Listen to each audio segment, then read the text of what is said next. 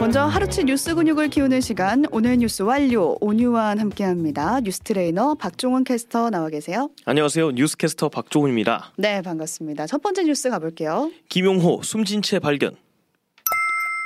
연예부 기자 출신이자 이제 보수 성향 유튜브 채널이죠 가로세로 연구소 출신인 유튜버 김용호 씨 네. 오늘 돌연 부산에서 숨진 채 발견이 됐습니다. 그렇습니다. 실종 신고 접수를 받고 경찰이 출동을 했는데 호텔 4층에서 이미 숨진 상태의 김 씨가 발견됐고요. 김 씨는 사망 전날에 부산지법에 출석을 하고 이 호텔 11층에 투숙을 했었습니다. 법원 출석한 이유가 지난 2019년에 해운대구의 한 고깃집에서 여성을 강제 추행한 혐의로 음. 재판에 넘겨졌기 때문입니다. 그리고 징역 8개월, 집행유예 2년을 선고받았고요. 김 씨가 과거에 방송인 박수홍 씨 그리고 조국 전 장관에 대한 허위 사실 유포 건으로 재판을 받고 있었고요. 네. 또 이거랑은 별개로 다른 연예인을 협박해서 2억 원 정도의 금품을 받아낸 혐의로 조사도 앞두고 있었는데 음. 그 상황에서 스스로 목숨을 끊은 걸로 추정이 됩니다. 네, 어제는 유언을 담은 영상을 올 렸는데 그동안 제기된 혐의를 다 부인을 했고요. 네. 별다른 사과의 말은 없었다고 하더라고요. 그렇습니다. 네, 지금 진행 중이던 재판 모두 종결된다는 소식까지 전해드리면서 다음 소식 가보겠습니다. 전주환 무기징역 확정. 서울 지하철 2호선 신당역 화장실에서 스토킹하던 여성을 보복 살해한 전주환 소식이잖아요. 네. 오늘 대법원 판결이 나왔는데 무기징역 확정됐습니다. 그렇습니다. 원심 판결 그대로 무기징역을 받았고요. 음. 전주환이 살해 전에 피해자에게 했던 불법 촬영 그리고 스토킹 1심 재판은 징역 9년을 받았고 그 이후에 보복 살인 혐의에는 1심에서 징역 40년을 받았습니다. 네. 그리고 항소심에서 두 사건을 병합해서 다뤘는데 재판부가 보기에 지금 이제 전주환이 죄를 뉘우치고 있는 지가 의문이 들고 음. 재판 과정에서 추가 범죄를 저질렀기 때문에 죄질이 매우 나쁘다 이러면서 무기징역을 선고했었습니다. 그리고 이어서 대법에서도 피고인과 피해자의 관계, 뭐 범행 동기나 수단, 결과 이런 걸 봤을 때 항소심에서 받은 무기징역이 부당하지 않다라고 음. 판결을 했습니다. 네. 오늘 재판 직접 지켜본 유가족들이 법원의 판단 존중하고 감사하다라면서도 전주환한테 가석방은 있어서는 안 된다라고 요청을 했습니다. 네, 그러니까 가석방 대상에 이제 무기징역도 포함이 돼 있어서 이런 말을 하신 걸로 보이고 네.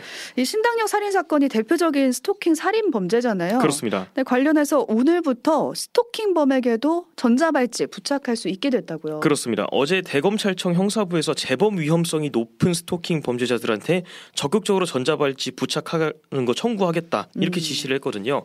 스토킹 범죄로 실형 선고받은 사람이 10년 이내에 재범한 경우 그리고 전자장치 부착 전력이 있는 사람이 재범을 한 경우 스토킹 범죄를 두 차례 이상 반복해서 상습성이 인정된 경우에 음. 부착을 할 수 있다고 합니다. 네, 근데 관련 기사를 보니까 스토킹 범죄 실형 선고 율이 올해 상반기만 해도 15% 남짓이라고 너무 낮더라고요. 낮죠. 네. 그러니까 스토킹 범죄 위험성에 대한 법원의 인식 개선도 좀 필요해 보입니다. 네.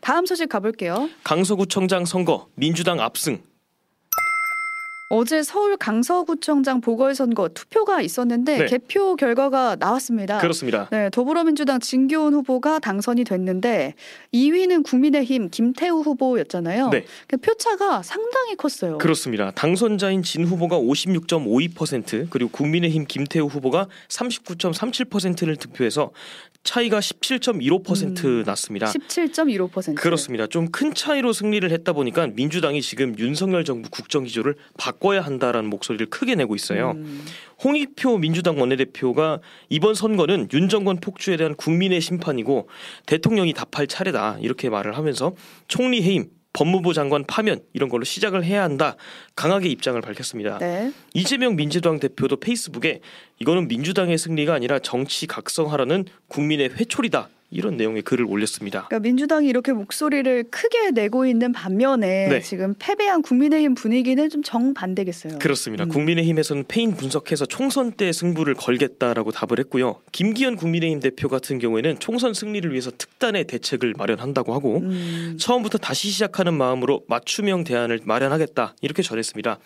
한편 대통령실에서는 어떤 선거 결과든 간에 정부는 뭐 엄중하게 받아들인다라는 입장을 밝혔고요. 네. 그러니까 이런 선거 결과 때문인지 오늘 김행 여성가족부 장관 후보자 있잖아요. 그렇습니다. 자진 사퇴했어요. 그러니까 이게 주식 파킹 논란 엄청 잡음이 많았고 음. 이번 인사청문회에서도 중도 이탈을 하는 모습을 보여줬던 김 후보자 이 여당 야당이 줄곧 사퇴하라고 요구를 많이 했었는데 네. 정부랑 국민의힘에 조금이라도 도움이 되길 원한다라면서 오늘 사퇴 입장을 밝혔습니다. 부담되지 않겠다라는 건데 네. 앞으로 윤석열 정부의 국정 운영 기조가 좀 달라질지 지켜봐야겠습니다. 그렇습니다. 다음 소식 가보겠습니다. 물가 상승도 단짠 단짠 최고의 맛 조합이 단짠 단짠이라고 하잖아요. 그렇습니다. 달고 짜고 달고 짜고 네, 근데 다름이 아닌 물가 상승률도 지금 단짠 단짠이라는 말이 지금 붙고 있어요. 네. 그렇습니다. 소금값, 지금 설탕값이 계속 오르고 있는 상황이거든요. 어느 정도인가요? 일단 설탕 같은 경우에는 통계청 소비자 지수를 보면 지난달 설탕값이 작년 같은 달보다 16.9% 상승했다고 합니다. 설탕값이 사실 지난 7월 제외하고 계속해서 전년 대비 두 자릿수 상승률을 기록하고 있었는데 음, 결국 지난달에 15%대를 넘어버린 겁니다. 네. 소비자 물가 상승률이 3.7% 정도인데 이거의 4.6배가 되는 거죠.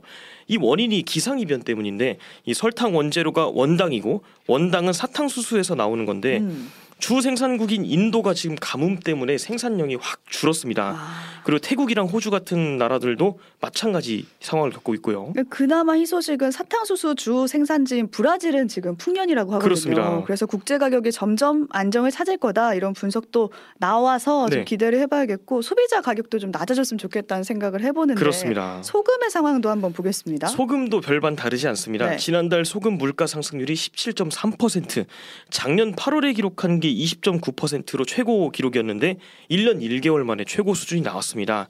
이 상승폭이 심상치 않은데 지난 6월에는 6.5%, 음. 7월에 7.2%, 8월에 12.4% 이런 식으로 점점 올랐고 결국 9월도 급상승을 한 거죠. 네. 소금 같은 경우에는 호우나 태풍 같은 자연재해 때문에 생산량이 떨어진 것도 음. 있지만 후쿠시마 오염수 방류 때문에 이 미리 사둔다고 소금 수요가 좀 확 늘어난 게 원인으로 꼽히고 있습니다. 그때 미리미리 쟁여둬야 된다 하면서 막 주문 폭주하고 그랬었잖아요. 그렇습니다. 난리 났었죠. 그 얼마 전에 그리고 원유값이 올라서 우유를 재료로 쓰는 가공식품들도 가격이 오를 거다. 밀크플레이션이다. 이런 말 했었잖아요. 그렇죠. 아이스크림 값도 오르고. 그렇습니다. 같은 맥락으로 이 설탕 값에도 슈거플레이션이라는 우려가 같이 생기고 있습니다. 음.